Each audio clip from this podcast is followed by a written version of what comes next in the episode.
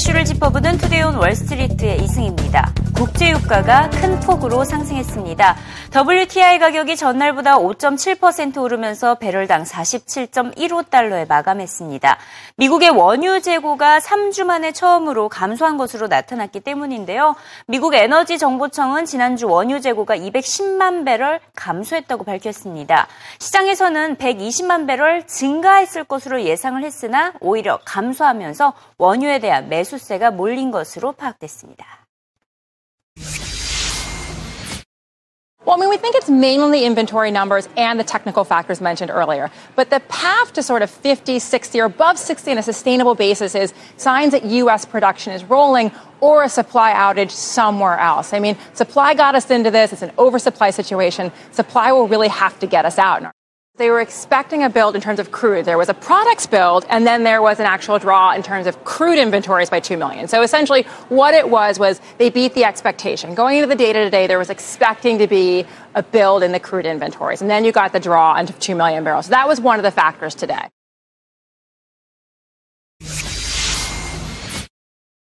유가가 오르자 에너지 업종도 동반 상승했습니다. 엑손모빌을 중심으로 에너지 업종 1.8% 올랐습니다. 아파치, 뉴필드, 체사피, 아나다코 등 주로 에너지 수출 업체들의 주가는 무려 4% 넘게 올랐는데요. 지난달 이후 최대 상승폭을 기록했습니다. 하지만 여전히 약세권에 진입한 상태입니다. 지난해 9월 이후 30% 빠진 상황인데요. 그래도 에너지 업종에 투자할 필요가 있어 보인다는 조언이 쏟아, 쏟아지고 있습니다. Well, I think it's a reasonable time to get in because there's so much bad news out there. You know, you have Goldman Sachs saying oil is going to 20. You know, you have the OPEC minister saying we better get used to this for years. To me, it's the kind of gloom saying that goes right before buying opportunities. So, you know, you have to be a little bit bold to do it right now and be a little bit patient. But I think over time, you know, energy works higher. 일단 뉴욕 증시는 내일 발표될 연준의 기준금리 인상 여부에 촉각을 세우고 있습니다. 하루 앞두고 여전히 불확실성이 가득한데요. 그나마 앞서 봤듯이 에너지주의 상승으로 다우지수 140포인트 넘게 상승 마감했습니다. 월가에서는 연준이 어떤 결정을 내리더라도 시장의 변동성은 유지될 것으로 전망했는데요. 이제는 연준의 정책보다는 기업들의 실적에 주목할 때라는 조언입니다. 달러와 에너지 시장이 안정화되는 4분기를 기대하고 투자 할할 필요가 있어 보인다는 분석입니다. 이 전체 흐름보다는 종목 선택이 중요한 시점입니다. I don't think that uh, anyone really knows what the Fed is going to do. I'm going to just tell you, I think they are going to raise rates, but my conviction in that is less than my conviction in the fact that they should raise rates. And if the rest of the investing world is believing that, then maybe what they're saying is, look, we'll get it done with. This is probably going to be a one and done, and then we can stop talking about it and start looking at earnings, which are probably not going to be that great for the third quarter. But if we stabilize in the dollar, if we stabilize in the energy markets, companies can look forward into the fourth quarter and see some earnings growth resume, and that could give them confidence. So I don't think that the interest rates uh, move that the Fed does or doesn't make matters at all right now.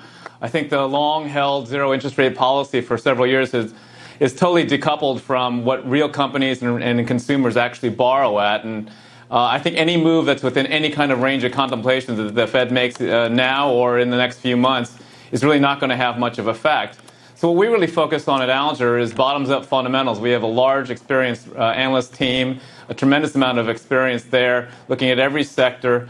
And what we see is really a lot of vibrancy in the U.S. economy, a lot of opportunity within individual companies and their stocks, and in particular in this recent crisis, where indeed I think the fear of some kind of change, even though no one really knows what event it will be, what, what magnitude it will be, um, you know, I think is actually creating uh, the conditions for a significant rally uh, after and into 2016.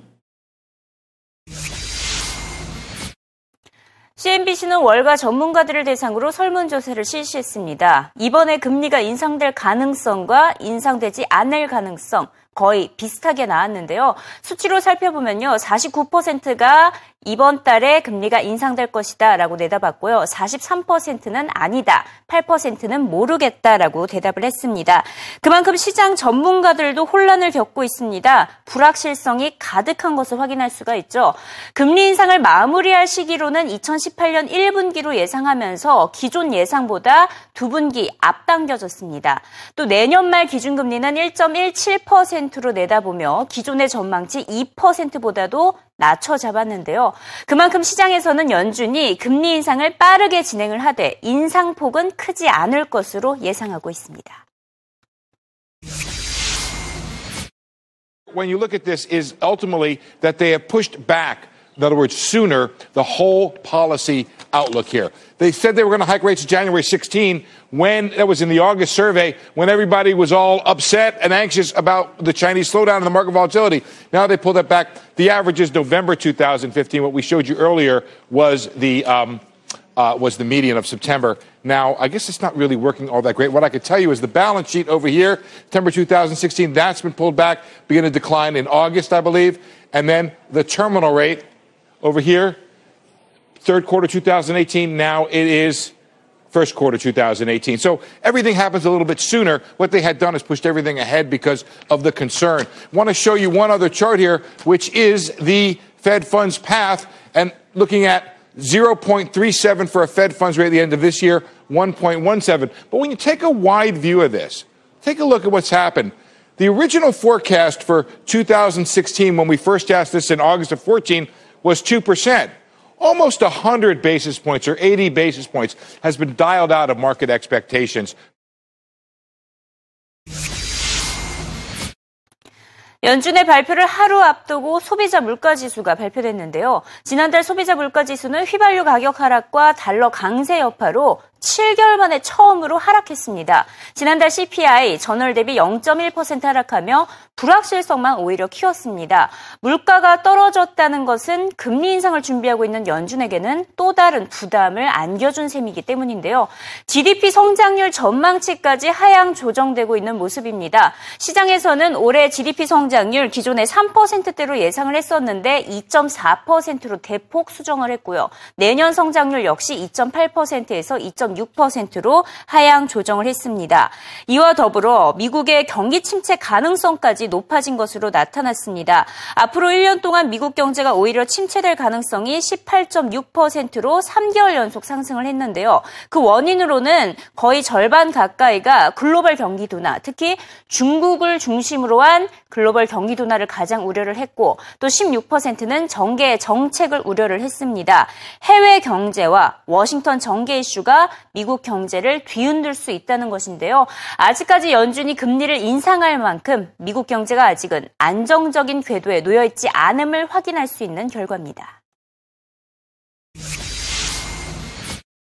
And I want to show you this running chart we have of the probability of a recession in the next 12 months. It is now put at 18.6%. It's a little hard to know unless you guys can maybe zoom in over here, but it's the first, second, third month in a row that this thing has gone up 18.6%. Now, if you come across here, you have to go back three years for the last time we were this high. Not as elevated as it was back around times of concern about the sequester and other uh, tr- troubles we've had 34%. And the reason we have this concern about the U.S. economy is not so much because of the U.S. economy. When we look at the number one threats to uh, the U.S. economic recovery, in the first place, with a huge gain, is global economic weakness, chosen by 45% of the 51 people who responded to the survey, and that's up 16 points from the prior survey.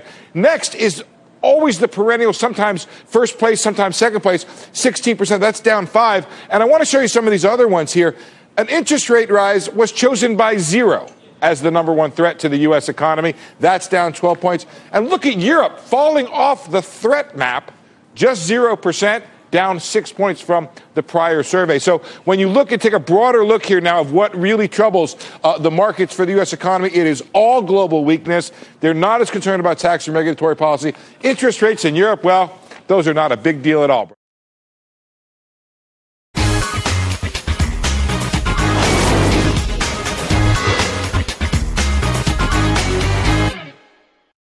CNBC 헤드라인 시간입니다. 이례적인 시장 변동성이 지금 나타나고 있는 가운데 이 같은 현상 계속될 것이라는 전망이 나오고 있습니다. 옵션 트레이더들은 공포지수인 빅스가 18거래일 연속 20선을 상회하고 있다며 어, 이 가처의 시장의 변동성을 예상을 하고 있었는데요. 지난 5년간 강세장 속에서 평균적으로 빅스 지수는 17.5를 나타냈었는데 20선을 계속 상회하고 있다는 것은 변동성이 계속된다는 것을 의미하고 있다고 분석하고 있습니다. 있습니다. 다우 지수가 실제로 지난달 5% 하락한 반면에 오늘장에서는 또 100% 넘게 오르는 등 100포인트 넘게 오르는 등 높은 변동성을 나타내고 있습니다. 모건 스탠리는 연준이 이번에 금리를 인상하지 않을 것으로 내다봤습니다. 자, 그 이유는 바로 역사 속에서 찾아볼 수 있다고 주장했는데요. 지난 1999년과 2004년에 연준이 기준금리를 인상한 바가 있습니다. 그때 당시에 시장이 인상할 것으로 예상했던 확률이 50을 넘었었는데요. 그럴 때만 연준은 금리를 인상한다라고 주장을 한 것입니다. 현재 시장에서는 이번 달에 금리를 인상할 가능성으로 20에서 40%만 꼽히고 있기 때문에 아직 연준이 시장 상황을 더 지켜볼 것으로 내다봤습니다. 연준이 무엇보다 시장에 혼란을 안겨주는 것을 가장 꺼리기 때문에 시장이 안정화될 때까지는 한두 달 더 기다려 볼 것이라는 게 모건 스탠리의 전망입니다. 애플워치를 위한 새로운 버전의 운영 체제에서 버그가 발견돼서 이 배포가 지연된 것으로 알려지고 있습니다. 버그를 고치는 시간이 예상보다 오래 걸리고 있다면서 애플 측에서 공식적으로 입장을 밝혔는데요. 하지만 아이폰과 아이패드용은 배포가 됐습니다. 하지만 이렇게 일부 배포된 운영체제 iOS 9에서 업데이트 과정에서 오류까지 발생하고 있습니다. 이번 iOS 9 배포는 실패작이다라는 평가가 나오고 있습니다. 오늘장에서 Fitbit의 주가가 무려 14%나 폭등을 했습니다. 무엇보다 이 소매 유통업체 타겟이 33만 명에 육박하는 직원들에게 피핏을 제공하기로 했다는 소식이 전해졌기 때문인데요. 이로써 Fitbit의 주가는 6월 상장 이후 80% 올랐습니다. 하지만 한 전문가는 Fitbit의 고공행진 오래가지 못한다고 내다봤습니다. 멀티플이 36.5배로 너무 고평가됐기 때문이라고 지적을 했는데요. 마치 고프로처럼 주가가 떨어질 것을 내다봤습니다. 고프로 역시 상장 이후에 100달러까지 어, 치솟으며 200% 넘는 상승세를 기록을 했지만 지금은 현재 35달러 선에서 거래가 되고 있습니다. 오늘 시장의 최대 규모의 인수합병 추진 소식이 전해졌습니다. 세계 최대 맥주 회사 미국 안호이저 부시 인베부가 경쟁업체 사브밀러를 인수하겠다라고 밝힌 것인데요. 만약 두 업체가 합병이 될 경우에는 미국 내 맥주 시장 점유율이 60%에 달하고요. 연간 810억 달러의 매출을 내는 공룡 기업이 될 것으로 보입니다.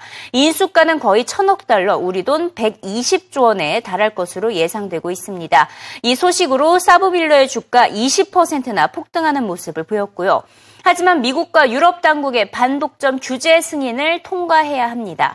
일단 CLSA 등 이 주요 기관에서는 긍정적으로 내다보고 있는데요. 충분히 인수 가능, 인수가 추진될 가능성이 높다며 사부밀러에 대해 투자 의견을 아웃퍼폼 유지했습니다. So the way this works is the um, definitely in the U.S. AB would not be able to keep the Miller Coors business. And so the reason that um, Molson Coors is up today is because they're seen as the natural buyer, right of first refusal on the Miller Coors JV. And it's sort of seen as a great opportunity for them to merge the joint venture partnership and to take out a lot of costs and expenses and really create value. So, Caroline, in terms of getting it past antitrust, what sort of extractions do you think the companies will need to make, and do you like that new company?